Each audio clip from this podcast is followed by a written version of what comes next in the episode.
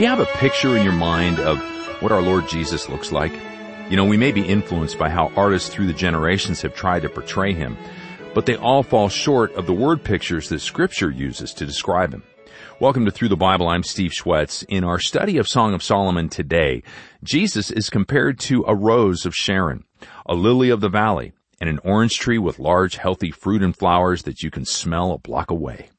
Our teacher, Dr. J. Vernon McGee, invites you to come aboard the Bible bus as we travel through the land of Israel and look closely at the beautiful scenery outside our window, the flowers, the fruit trees that all speak to us of the loveliness of Christ. So turn in your Bible to Song of Solomon chapter 2, and here's a quick intro to set the stage. The Song of Solomon, as you have now discovered, is made up of little folk songs that don't seem to have any connection at all. They do tell a story, and I trust that we're seeing that story. They're very intimate and very personal, and they're only for those who can receive them. We do not know what tune they were written to. It's quite interesting that there must have been a tune set for the Song of Solomon and also for David's Psalm, but we do not know what it was. That the Spirit of God is kept from us.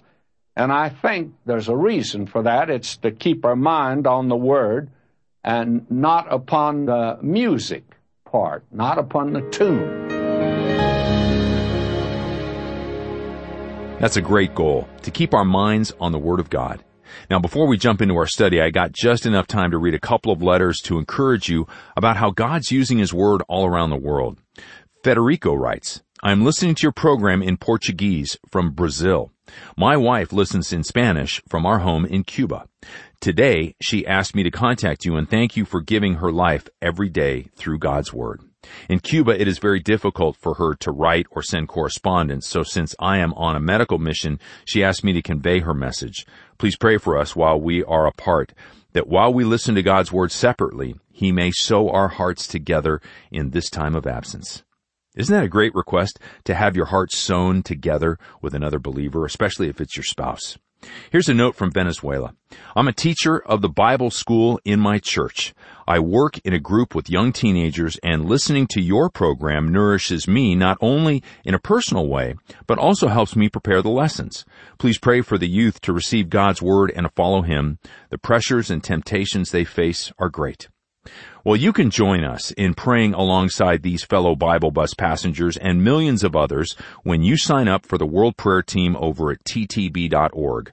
We'll send you an email each weekday that keeps you informed and inspired. So let's prepare our hearts now as we hear from God's Word. Father, it's true. You put a song in our hearts when we trust you, so please help us to turn to you as we study. In Jesus' name, amen. Now here's Through the Bible with Dr. J. Vernon McGee. Now, friends, as it looks, we bog down. And if you want to know the facts, we bog down. But we don't mind it right through here because this is a neglected portion of the Word of God. I dare say that very few of you have ever heard a sermon on the Song of Solomon. I know that when I've preached on it, I always have any number of people say, This is the first time in my life I ever heard a sermon on it. And that's one of the reasons we're spending time with it. It's a song. It's a poem. It's a lovely thing. And for that reason, it's another way God has of communicating to us today. And its message is a very wonderful message because what we are told here is the Shulamite girl from up in the hill country of Ephraim. And the shepherd that she meets there is King Solomon and it's the way that he won her. But all of these different songs, there are five of them here at least, and there are those that find even more, but I think five is about enough, and in view of the fact he wrote a thousand and five songs. And these lovely gems, each one of them depicts a scene from this very wonderful love affair. And it's intimate, it's personal, and it's actually on a very high plane. I want us to come to chapter 2 now. It says, I am the rose of Sharon and the lily of the valley. Now, those of you that have my notes know that I've said in the notes here that the bride speaks of herself. She's not boasting, but compares herself to the lowly and humble flowers of that land. Well, that's nice, all right. And the New Scofield Bible puts it down that she is the one that speaks here. Well, I want to say that I believe that what you have here is not her voice now, but it's the voice of the bridegroom. And it's actually the picture of the Lord Jesus Christ. If she's speaking, she's merely speaking of a reflected beauty, which would actually apply to him and to him only. Now, he says here, I am the rose of Sharon and the lily of the valley. Now, here you have the Lord Jesus making a statement that very frankly you wouldn't find the sons of men today using. He says, for instance, I'm meek and lowly. Now, you put that in my lips or your lips or the lips of the angel Gabriel, and it wouldn't be humility at all. It would be pride. But it is humility from the lips of the Lord Jesus because he stooped in order that he might become meek and lowly. He came down from heaven's glory, and anything beneath that is humility on his part. And he says, You remember, I'm the true shepherd, I'm the good shepherd. And that speaks of lack of truth and grace. And now he says, I'm the rose of Sharon and I'm the lily of the valleys. Now, these are not, we believe, the words of the bride, but his words. And I feel like that the translators have tried to make it clear that it's the King speaking, it's the Lord Jesus. And you find that in the Old English Bibles, that it's said the voice of Christ and the bridegroom in the French and Italian and Portuguese Bibles, why, it's the voice of Christ. And Origen and Theodoret and many of the church fathers applied this to the Lord Jesus here.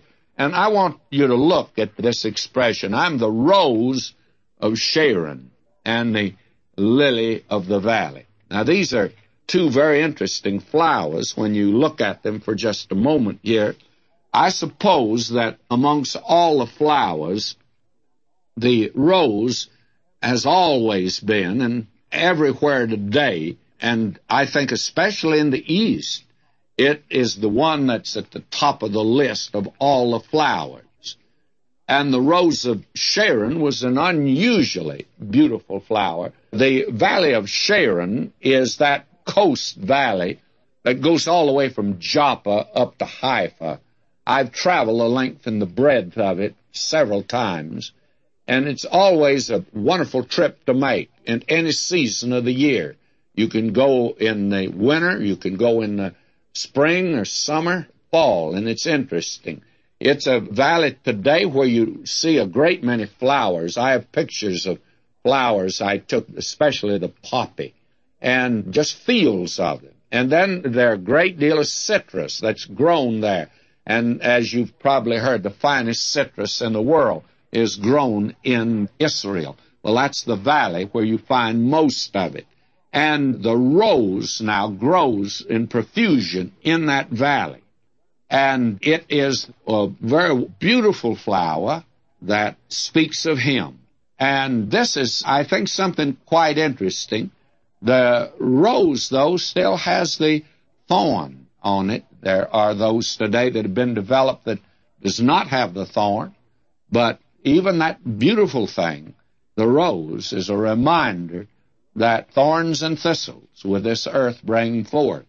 And I don't think the rose originally had thorns on it. I don't think it was intended to. Now, it's a very wonderful thing here, and it's been expressed by another like this.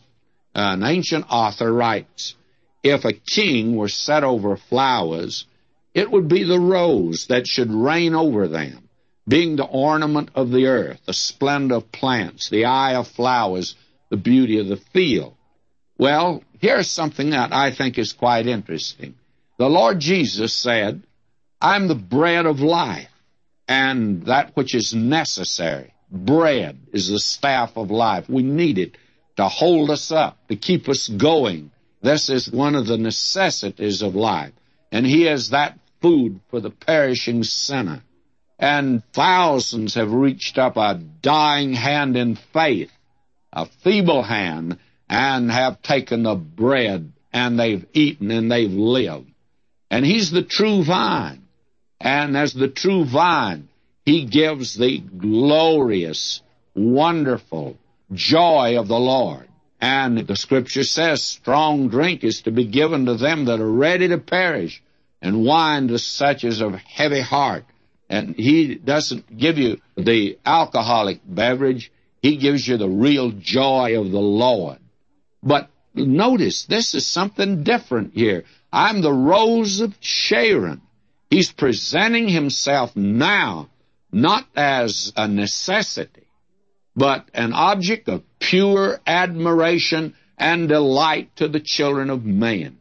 And the Lord Jesus Christ is one that we can just behold Him. If there is any purity, any beauty, think on these things, any virtue. He's the rose of Sharon.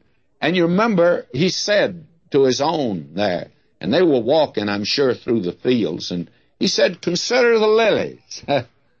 they toil not, neither do they spin. Consider the lilies. Well, I think he'd say to you and me today, consider the rose of Sharon. And he's that rose. Consider him. And that's the invitation that you have in the scripture. You remember the writer to the Hebrews has that to say. I want to turn over to that, by the way. In the third chapter of Hebrews, it says, Wherefore, holy brethren, partakers of the heavenly calling, consider Consider the apostle, high priest of our confession, Christ Jesus. Consider the lilies of the field. Consider him. Consider Jesus Christ. What a beautiful, wonderful picture this is. And here you have not only the green grass that he makes his own set upon, lie down upon green grass but he also has a bouquet of lovely roses for you, red roses. He shed his blood that you and I might have life. Now, not only that, but he says, I'm the lily of the valleys.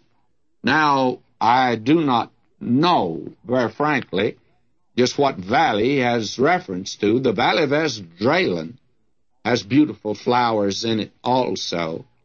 And even down uh, along the coast in that part that's south of Joppa, a lot of beautiful flowers I saw down there.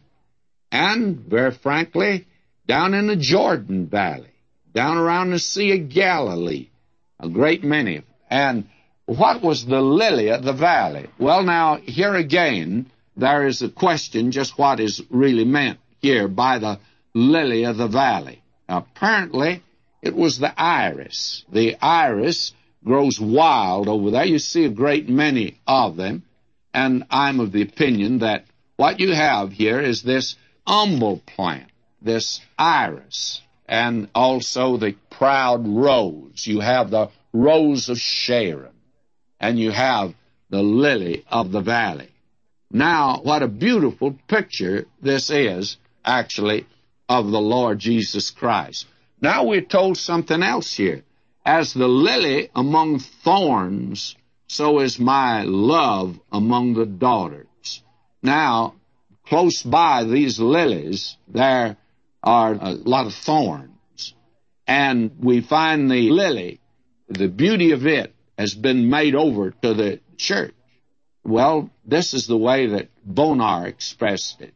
He says, Close by these lilies there grew several of the thorny shrubs of the desert, but above them rose the lily, spreading out its fresh green leaf as a contrast to the dingy verdure of these prickly shrubs.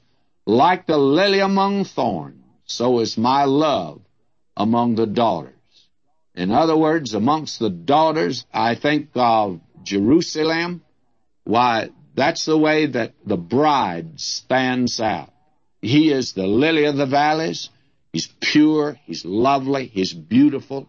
Therefore, his bride and his sister and his spouse is a lily also because she bears the image of his loveliness and reflects it to man. That's what the church is to do today, to reveal in a world filled with thorns and briars and thistles something of the beauty that is here. What a glorious picture this is.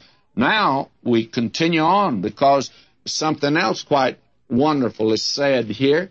As the apple tree among the trees of the wood, so is my beloved among the sons.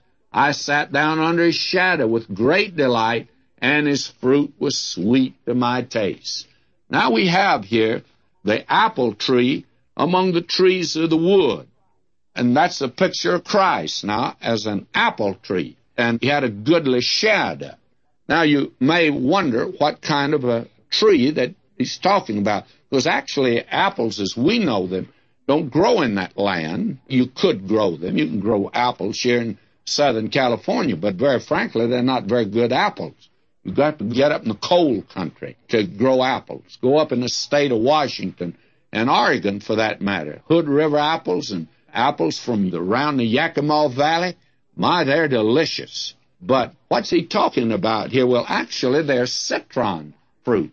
He's talking about oranges because the shadow of an orange tree. I have three in my yard right here in Pasadena, three orange trees, and they make a good shade tree. And my, the beauty of them and the wonderful sweetness of orange blossoms in the spring. I just go out in my patio and sit down and smell.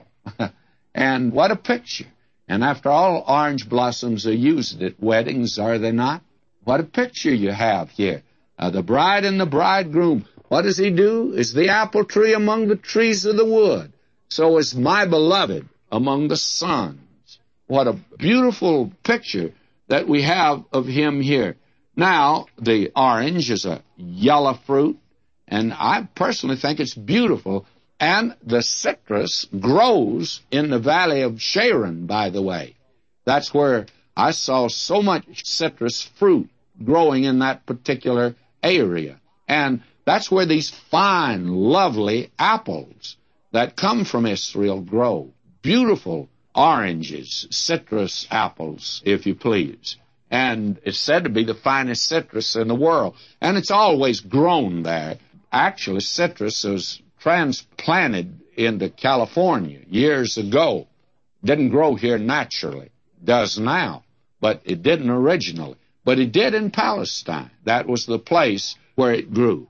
Now, she says, yeah, I sat down under his shadow with great delight, and his fruit was sweet to my taste. And if you notice what the orange tree, it's a shade tree, and the fruit is sweet of it, and it also gives shade. The wood of it's not any good for anything I know, but it certainly is a marvelous tree in other connections, and that's exactly the thing that she's talking about here concerning him. Can you think of that? Now, the next time you see an orange, think of Jesus. he is the apple tree, the citron apple. And it speaks of the fact that he not only gives shade, but he also is a shadow of a mighty rock within a weary land, but also the sweet fragrance of the orange blossom, and then the sweetness of the fruit of it. Gives you vitamin C. It's good for you. What a picture that we have here, friends, of the Lord Jesus Christ. Now let's keep right on moving here, and I'm beginning to move out now. And she says, He brought me to the banqueting house, and his banner over me was love. Brought me to the banqueting house. You remember? The Lord Jesus gave that parable. He said the invited guests, they didn't show up for this marriage supper. So I've sent out invitations on the highways and the byways. And he'll bring you into the banqueting house. Bring you in where there's a great spread it's marvelous food. You talk about smorgasbord. It's on his table today. Everything that can satisfy the human heart is found in the person of Jesus Christ. And today we find these Christians running around eating all kinds of scraps, like the prodigal son. They get down sometimes and eat with the pig. Well, my friend, why settle for all of this ersatz food? A great many people think if you go through psychology, you find the answer. And others feel like, well, it's a sort of a psychological gyration. You go through that, you solve your problem. You don't solve your problems that way. He's prepared the banqueting house, and on that, you can get food that contains all of the vitamins that you need. Oh, to be satisfied with the Lord Jesus Christ and to revel in Him, rejoice in Him. I used to enjoy going to banquets.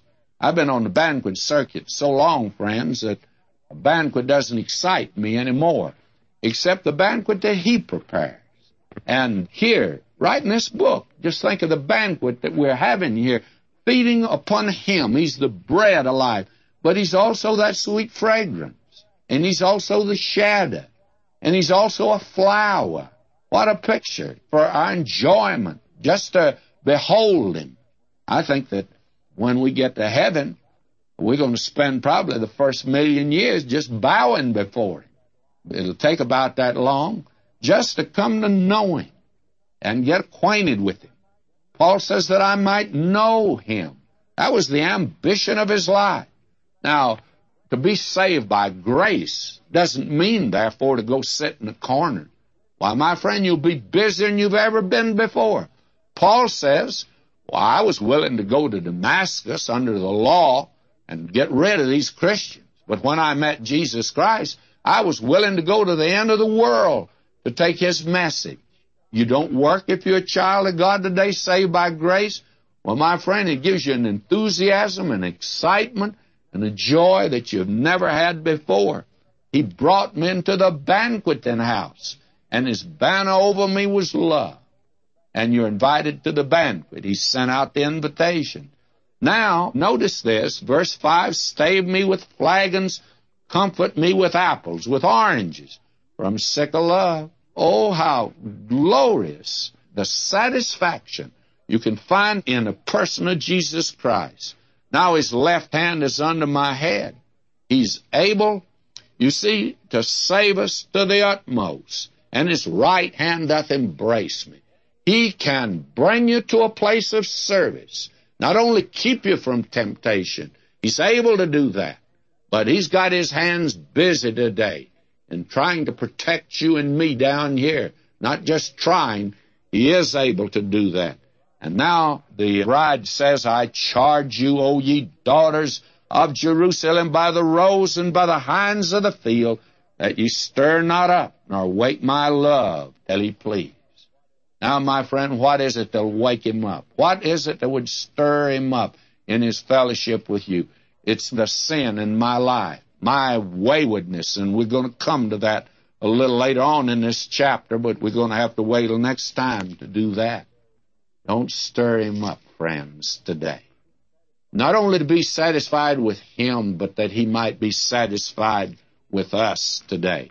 Now we're going to pick up right there at verse 8 next time in the Song of Solomon in chapter 2. Until then, may God bless you, my beloved. Have you found your satisfaction in the Lord Jesus Christ? You know, oftentimes we build walls between our hearts and the satisfaction that God provides. If that's your situation, I'd invite you to lay that all down and come to Jesus. The other reason that you may not have satisfaction in Christ is because you don't know Him as your Savior. If you want to find out more about what that means, you can visit ttb.org and search for How Can I Know God? There you're going to find several free downloadable resources that we've set aside just for you. Or call us at 1-865-BIBLE and we'll send you a few in the mail. Now we have many other resources available to help you grow in your walk with the Lord Jesus Christ. Check them all out yourself over at ttb.org. Now in our next study, we're going to learn how the customs of a Jewish wedding give us beautiful insights into Jesus' return for his bride, the church. I'm Steve Schwetz and I'll meet you back here. Go with God today and in the strength of His Spirit.